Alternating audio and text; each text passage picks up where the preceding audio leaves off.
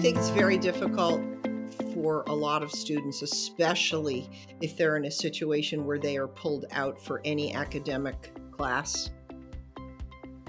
Because the other students notice pretty quickly that their friend isn't there. And they can often be labeled as stupid, or in some cases, other children envy them because they feel that they need extra help, but they're not getting it. The goal always is to try to mainstream children as much as you can and be able to support them within that. But then that model's also changed dramatically in the last couple of years. Welcome to How to Have Kids Love Learning, where we explore ideas and strategies for parents and educators that help students thrive. I'm your host, Ed Madison. I'm a professor and researcher at the University of Oregon and serve as executive director of the Journalistic Learning Initiative a nonprofit organization that empowers middle and high school students to discover their voice, improve academic outcomes, and become self directed learners through project based storytelling. Teaching students to become effective communicators is at the heart of JLI's work.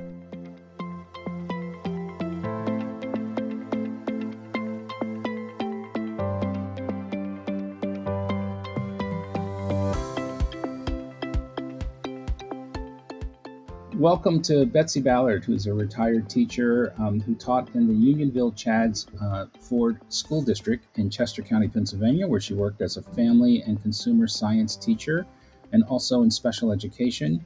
Uh, we've known each other quite a while. I think we stopped counting the, the number of years. Uh, we were students together at Emerson College in Boston and have reconnected recently after many years. And we're recently talking about special education and how she's worked to support parents who are trying to navigate uh, bureaucratic systems to get appropriate services for their children. Welcome, Betsy. Thank you very you much. Yeah. Um, so, as I understand it, um, you know, there was initial legislation like in 1975 and then revised in 1990 as the Individuals with Disabilities Education Act, and then again in 2004. And basically, what it says is it affords students with special needs uh, specially designed instruction at no cost. Um, but that may look different in different states. So, um, help me unpack that for for parents who, um, you know, for some parents they've been, you know, they they've been living with this for some time, but for other parents um, who newly discover or suspect that their child may have special needs, um, they have no idea how to navigate, you know, all of that. It can really be uh, pretty multifaceted. A lot has to do with what school district you're in in terms of what kind of support you're going to receive. I know the one district that I live in looks at it very differently than the district that I taught in. And I know that people will move to different districts feeling that they're going to get either more supportive services or services that they feel their child needs, but the school might not. So you see a lot of movement amongst parents and families. And it all has to do with what they think their child needs, not necessarily what the system says that they need. So that can be kind of difficult to pair what the actual needs are with what the parents and the teachers think. Mm-hmm. And it is vastly different from state to state. Mm-hmm. And there are, so a child who's designated with special needs will be, uh, there'll be a, a 50 504, Section 504 plan, and then perhaps even an IEP, um, which um, stands for um, Individual Education Program, right? Um, mm-hmm. And those are the sort of the, the, the contract, if you will, with the school district as to what what's supposed to be provided, right? Often the gateway is something called an IST, so an instructional support team or teacher parses things out to really figure out is it something that they can quote unquote fix by having intensive instruction or should they go for something more intensive which then would be the 504 and leading into an IEP. And oftentimes school districts don't have an IST program and that's why it sometimes goes directly to a 504. Mm-hmm. Now, as I understand it, the IEP is is to be determined by the child's needs, not the district's budget. So, you know, if a parent encounters a situation where, um, you know, an administrator says, well, yeah, we can't afford that, um, that's not the end of the conversation, right? I mean, not at all. And I was thinking about that this morning because I could name student after student who, because the parents learned how to finagle the system and they were not happy with what the district was doing, they threatened them with due process. And the minute that you say that at an IEP meeting, school districts can go one of two ways. And I've seen it go where they will fight a parent in court, but I've also seen students who didn't necessarily qualify. They were given a free ride at the school of their choice. So oftentimes the school might not quote unquote have enough money to provide the services. By the same token, rather than look bad, especially in the press, they'll provide a private school education for a child. Mm-hmm. So it's a very, very interesting and individual situation with each child. Yeah, and it's you know it's like many things. I mean, the the parents who have the wherewithal in terms of resources to to really make demands are the ones whose children most benefit. Um, Absolutely. I, don't I, don't know if there's a way around that. I mean, particularly, let's think about parents who English may not be their first language, or um, you know, they just um, for cultural in terms of their cultural practices, they don't generally tend to make waves. Um, you know, do, do those do their kids unfortunately fall through the cracks, or I think sometimes they do, and it's interesting because the school district where I live, where which is only four miles from where I worked, I would say at least half the population are migrant workers because we're the mushroom capital of the world, and there's a long history of the Italian mushroom farm owners and the Hispanic workers.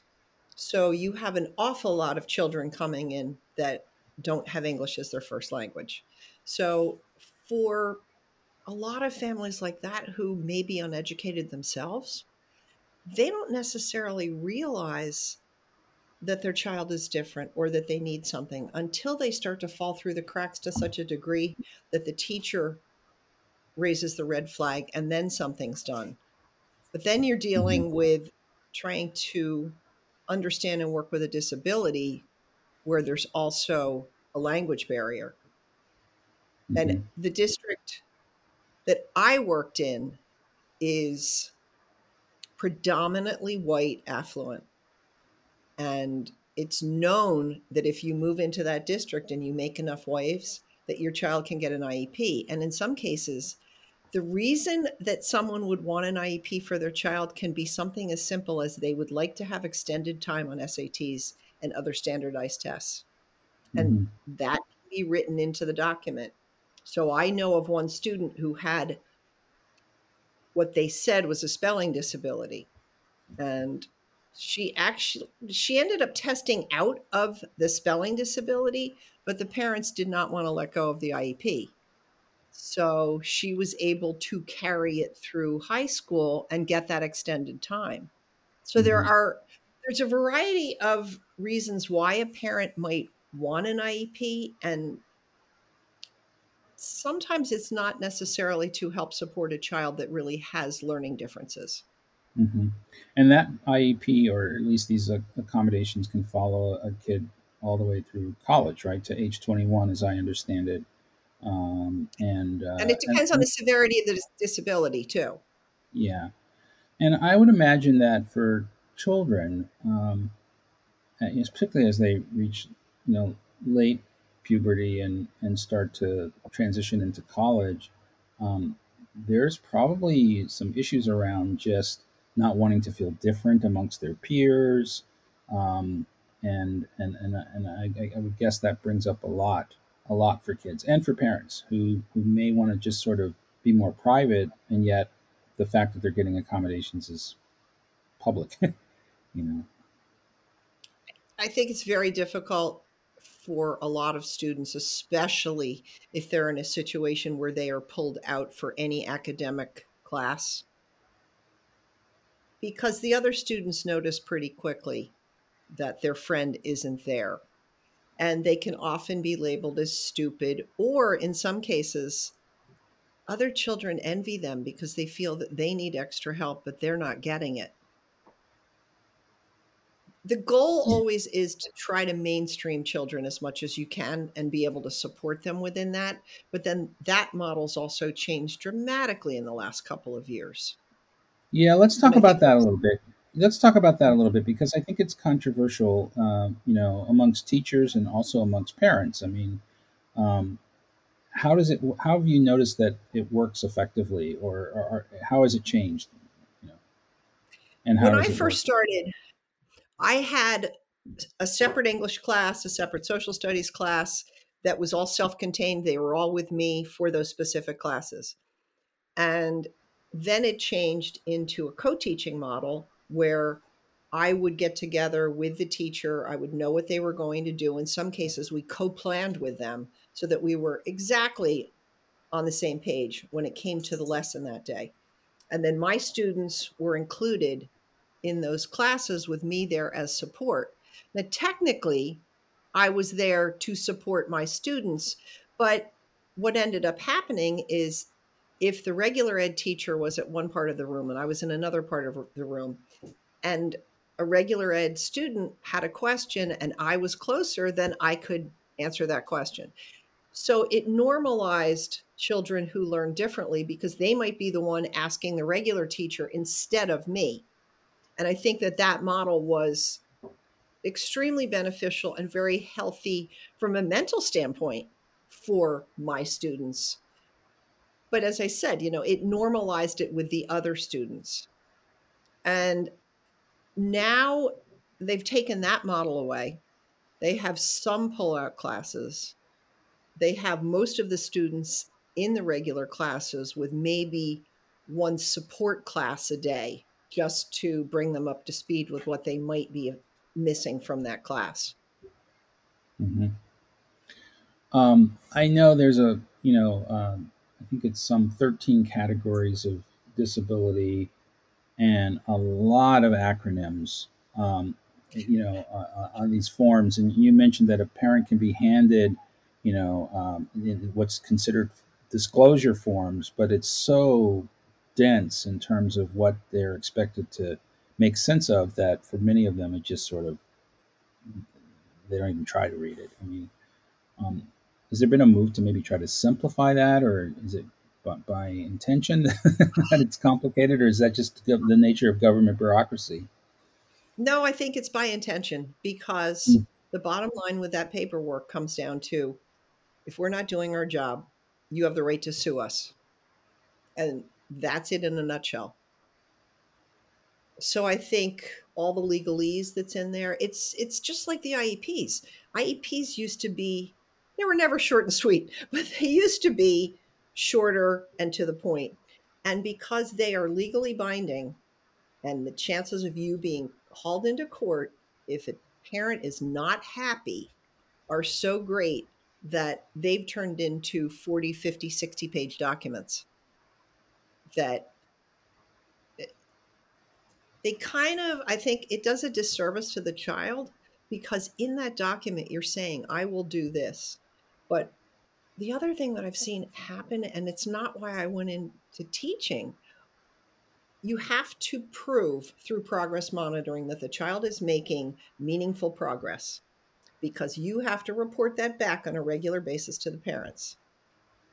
And hitting the milestones that you as the teacher set become more important than getting to know the student, working with the student, um, doing the actual teaching. It's almost like you are here because we want to make sure we accomplish a goal. And how are we going to do that? And I worked with a, a young man last year. He was cyber schooled the entire year. He had an IEP. And his special ed teacher would call in once a week and give him a writing prompt and tell him, I want you to write this and then I want you to send it to me so I can grade it. It didn't work at all. And this child made no progress. because of the way the system had it set up. And it really comes down to being able to check all the boxes. Mm-hmm. And it's not necessarily checking the boxes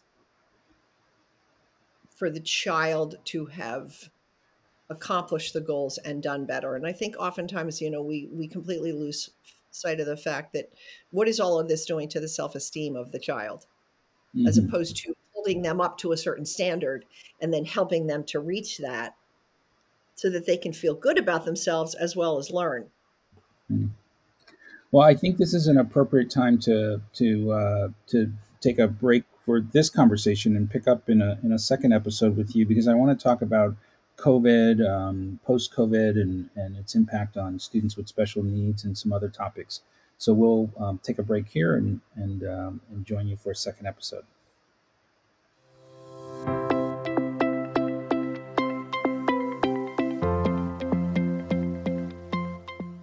How to Have Kids Love Learning is produced by the Journalistic Learning Initiative. For more information about our work, please visit journalisticlearning.com.